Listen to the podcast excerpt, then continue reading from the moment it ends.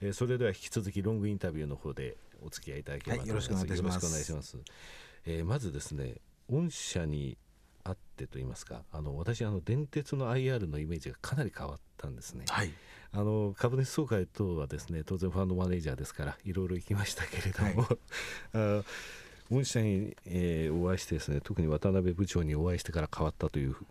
そうことなんですが。どうしてございます。御社の CM って大体クリームシチューさん出ていらっしゃるんですよね。そうですね、はい、これあの当然あの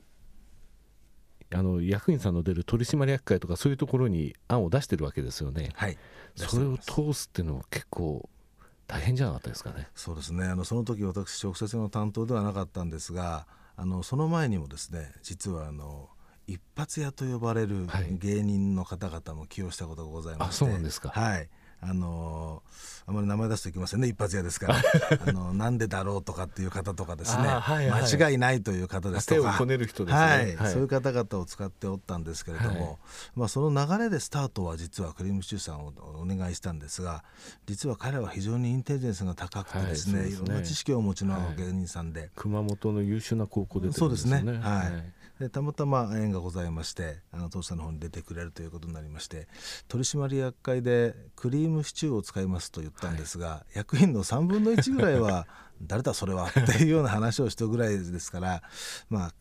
随分冒険的なですね、ね、ことだったんじゃないでしょうかね。はいなるほどね。そういえばありましたね。あの、はい、間違いないっていう人の、ね、あの今あまりいませんけれども、はい、アメリカに行かれて日本に戻っていらっしゃってるみたいですね。英語が堪能でいらっしゃるみたいですね。話をあのきちんとあの沿線のまちづくりにしますので。あの先ほどの、はい、えー、大石面白いなと思うのがあのトリプルタワーマンションのリバリエなんですけれどもね、はい、A 棟に加えて B 棟が12月に着工、はい、でこのニュースですね調べたんですけれども、えー、音楽の街川崎、はい、これに関連して美空ひばりのレコーディングスタジオのシャンデリアを展示したカフェギャラリーを設置とい。うことですね、そういえば美空ひばりさんっていうのは、えー、神奈川の方です、ね、そうですね。もともとはあの横浜の方でございますが、ね、ちょうどあの今のそのリバリエのマンションのですね建てる前はあの彼女が所属しておりましたコロンビアレコードの工場の跡地だったものですから、えそちらを記念してですね何かできないかとい。うことでございまして、はい、特に駅名が港町ということでですね、はい。あの彼女のヒット曲に「港町13番地」というところがあったと思うんですが、はい、まあ、それと絡めてですね、はい、美空ひばりさんのということで、えー、ギャラリーの中に、えー、そういったものを展示して、はい、また港町の駅にはですね、はい、えー、3月の頭になるかと思いますがえー、美空ひばりさんの歌碑といいますかね、はい、えー、あの歌詞が書いてあってボタンを押すと、はい、港町13番地が流れるような、はい、そういったものもですねあのあの皆様に見ていただけるように用意してございます、はい、またビートのそのデザインですね、あのデザインスタジオがまたあの初めてそのマンションを手掛けるっていうので非常に人気のあのデザイナー使ってるらっしゃるんですよね。はい、それからあの今はあの音楽の街川崎。え続いて小金町ですね、はい、こちらあの数年前から随分とそのあの芸術家の卵とかですね、えー、若者があの前衛的な芸術をやる、はい、えー、そういうスペースがたくさん出てきますが、はい、え今回あの高架下に多目的施設を完成されましたね、はい、でこれあの小金町バザールの会場になったということなんですが、こちらも芸術の街小金町とい。うことですね、はい、あの一つのそのテーマに沿った形で街づくりを、えー、きちんと進められているというイメージがあるんですけれどもね。はい、あの私どももですねあそこの日の出町から小金町の駅の間の高架下というところがですね、はい、あの違法なあの商売活動といいますか、はい、えー、そういうちょっといかがわしいお店がずっとあったものですから、はい、そちらをですね行政の方と警察の方がそれを排除していただきました関係で、はい、やっとですねその高架下が普通の利用ができるとい。う場所に変わりました、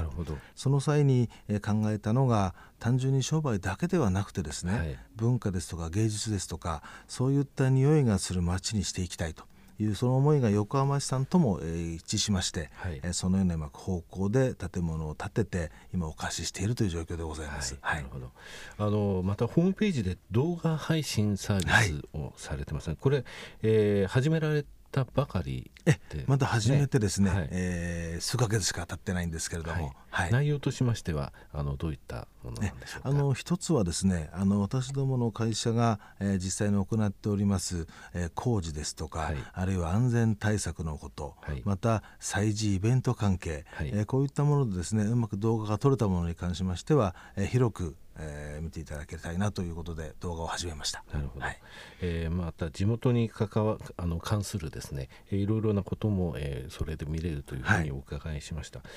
い、で御社面白いなと思うのはやはりあの神奈川県ですね、はい、それをきちんと基盤として品川、羽田と言いながら、はい、ちゃんとその沿沿線の、えー、なんてますか？三浦半島に関するところまでで全てやっぱりフォローして目をあの行き届かせてるというのをすごい感じるんですね。実はあのこの半年間のですね電鉄会社の全てその日経出てくるニュースピックアップしたんですよ。はい、で御社の数が一番多いんですね。それはもう大変に光栄な話でございます。はい、あのちゃんとお子様向けにもですね、えー、京急ペットボトルホルダー三浦半島を走る京浜急行バスモデルのトミカ、はい、これ第2弾なんですね、はい、えこういったものをやってますし大人のふりかけミニ これは京急車両モチーフのパッケージの、はい、えー、やってますね。またあのあれと思ったのは地元神奈川の食材だけを使ったおせち料理、はい。はい、こういったものも、えー、京急百貨店で販売したり、はい、またおとど京急ですか、ね。えー、そういったところでですね、はいあの非常に地元を意識した展開をされてるなというのを強く思います。はい、あのロングバージョンの方、えー、お付き合いいただきましたけれども最後にですね私、はい、あのえー、思ったんですが今回横須賀市ですね。横須賀市があの大きいニュースを一つ出したなと思いまして、はい、えー、横須賀中央駅、えー、御社の駅ですね、はいこちらの、えー、駅周辺の活性化策として、えー、老朽化した商業施設の建て替えについて、えー、固定資産税を最大9割減税する条例案をまとめたと、えー、高さ制限の撤廃、えー、容積率を 600%, 600から800%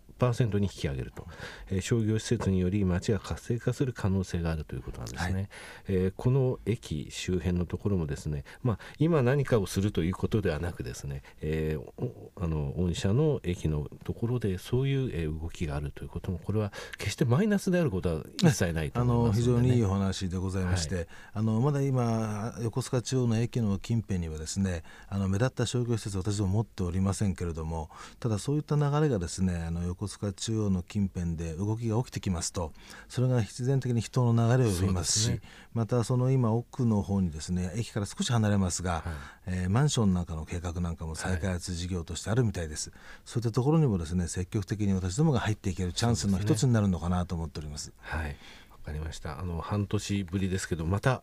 お越しいただければと思いますので、はい、よろしくお願いいたします、はい、今日はどうもありがとうございました。ありがとうございました